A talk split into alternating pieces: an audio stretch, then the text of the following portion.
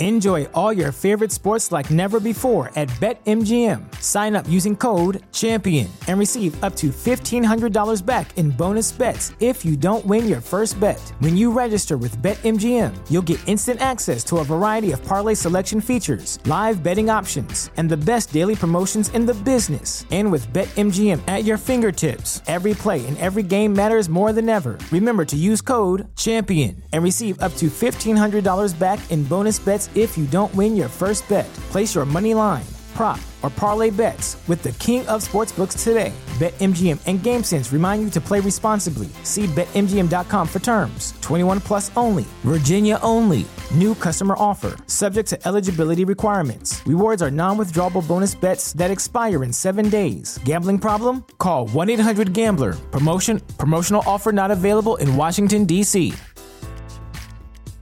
At Parker, our purpose is simple. We want to make the world a better place by working more efficiently, by using more sustainable practices, by developing better technologies. We keep moving forward. With each new idea, innovation, and partnership, we're one step closer to fulfilling our purpose every single day. To find out more, visit parker.com/purpose. Parker, engineering your success. There is a common misconception about Europe and black people that basically there are no black people there other than maybe in London. As a first generation West Indian born in London myself, I too fall victim to this strange phenomenon. Occasionally, a reader from Russia, or as happened this week from Estonia, will contact me and I'll think to myself, how on earth did black people get there? Yeah, yeah, I know it's dumb. But if you catch me on a wet, miserable Monday morning, I'm liable to think anything. So, more to remind me than to educate anyone else that we are a global people. This particular slice of history is from Poland via Germany and takes us right the way around Europe. Let me introduce you to Miss Lala, also known as Olga Kaira, the Venus of the Tropics, the Cannon Woman, and the African Princess. This is King Carouse, the Black History Buff, and welcome to the Black History Buff podcast. Each episode will be going through another chapter from Black History and showcasing one of the amazing characters from Black History. You can find us on Instagram at Black History Buff 777 and at BHB Media 777, also on Instagram. So please kick back, relax, and enjoy today's show. Miss Lala was born Anna Olga Albertina Brown to Wilhelm Brown and Marie Christine, forgive my pronunciation, Bostad on April 21st, 1858, in the former German but now Polish city of Stettin. She first appeared in the circus age 9 and found fame age 21 in France.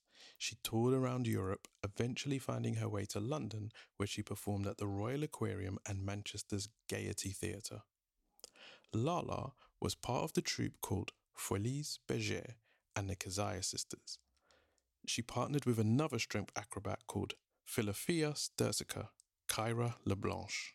Together, they were known as Les Douze Papillons, the two butterflies.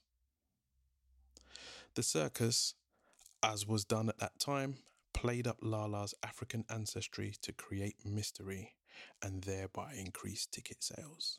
Stories were circulated saying that she was a dethroned African princess who lost her throne and was sold into slavery. These kind of backstories were often created for circus acts, and similar backstories for circus performers in America, such as Zubaila the Circassian Lady, are well documented. I touch on the topic briefly in my episode about Russian poet Alexander Pushkin, who died 30 years before Miss Lala's first performance. Lala's Iron Jaw act was hailed in Paris as being superior to the male Iron Jaw performers, a compliment which must have stuck in many a man's throat. I'm so cheesy. In an 1879 newspaper report, Lala's act is described in detail. The article mentions how Lala hung from her knees on a trapeze. Okay, okay, get ready for this. While holding a second trapeze in her mouth. A child, a woman, and a man then took it in turn to perform poses on the second trapeze, and then a duo act took their turn, all the while with Lala bearing their weight between her teeth. Let me just go back over that. A child, a woman, a man, and then two other full grown human beings all hung from this trapeze whilst Lala held it in her teeth. Wow. To top it off, then a woman performed a toe hang off this second trapeze whilst holding the weight of another woman in her arms.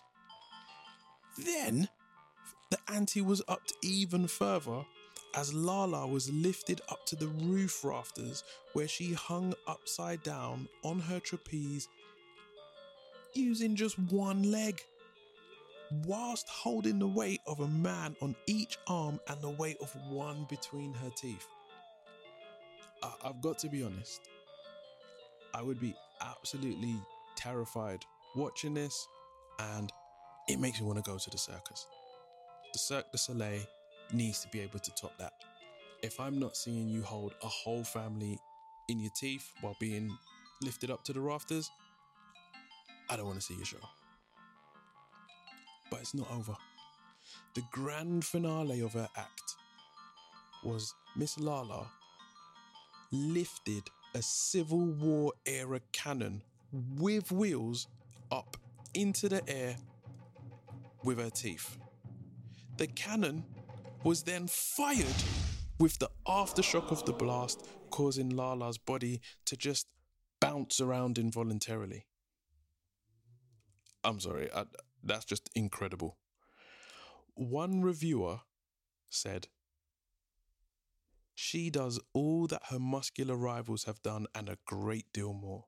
Lala, as we have hinted, is a representative of a dark skinned race, but in the manner of strength, she is prepared to assert her superiority of the boastful people who will have it that all virtues are associated with a light complexion.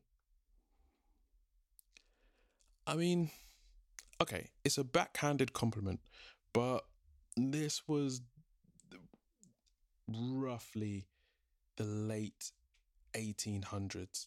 And for a writer to actually pretty much say that she's proving that she can do it better than all the white people, I think that's a pretty big thing. Miss Lala really represented what we would call today black girl magic to the absolute fullest.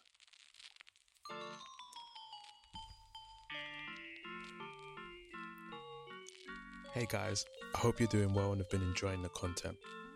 Look, I'm going to be blunt. I really want to do this podcasting, content creation thing full time, but I can't do this without your support. And yeah, I mean financial support. So, for the price of a medium sized coffee, nah, nah, nah, nah, nah.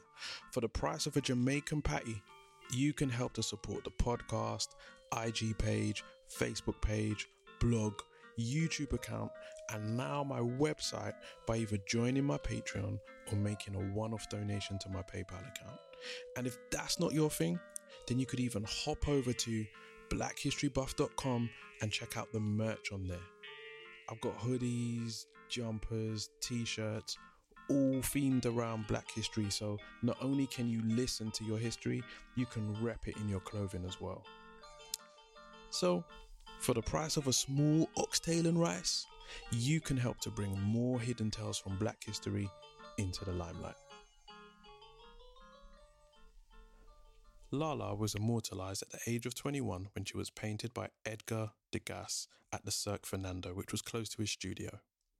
The painting shows Lala suspended from the roof of the circus by a rope connected to a bit between her teeth. Um, if you actually go onto my website and you find the corresponding blog post that goes along with this episode, you'll see the actual painting itself and the sketch that Degas did to prepare to do the full painting and there's a really cool effect on there. So if you get a chance just hop over to www.blackhistorybuff.com and you'll actually see um, a split screen of the painting there on the website so back to the show Degas, who himself was mixed raced on his mother's side, watched Lala's popular act for four nights, but was challenged by the perspective that he was faced with. You know, he's trying to paint from underneath the subject and also trying to stick to the style of like the 1870s theory of color choices.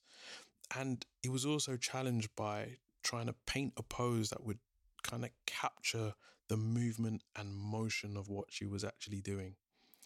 And one of the critics at the time wrote that it was considered to be among the artist's most striking and complex achievements. And like I said, if you go to the website and you have a look, you'll see it's absolutely stunning piece of work. You should definitely check that out. Lala continued to perform from the 1860s up to the late 1880s. In 1888, she married an American contortionist by the name of Emmanuel Woodson. This was the same year her stage partner, Philothea, tragically died from a fall. Emmanuel and Lala went on to have a daughter, Rose Eddie Woodson, who was born in London 1894. According to the newspaper, the New York Age, the couple went on to have two more daughters who formed an act called the Three Khazars. In the last years of his life, Lala's husband Emmanuel was the stage manager of a circus in Brussels. The last known date of Lala's life, when she was known as Anna Woodson and Olga Woodson, is in 1919 from a US passport application. So that episode was about Miss Lala, the iron jawed acrobat.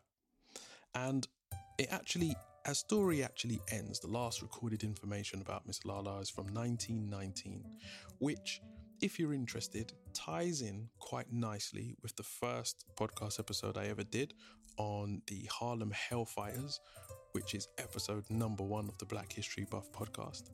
Um, and it also ties in with some future episodes that will be coming on Black Germans and Black Germany. So please keep listening to the show, share with your friends, leave a rating on Apple, and um, check out the website. Oh, oh, oh, oh, oh. I've forgotten. I have actually um, added a map to my website for sales. It's one of it's a, it's a really nice looking scratch off map and i thought for those of you who've been listening to the show who are into these kind of things um, you might you might quite like to get a little scratch off map and maybe together we can mark off the areas and the countries that I'm going through on the map as I go through episode by episode. So if you're interested, you can actually head over to um, my website, which is blackhistorybuff.com.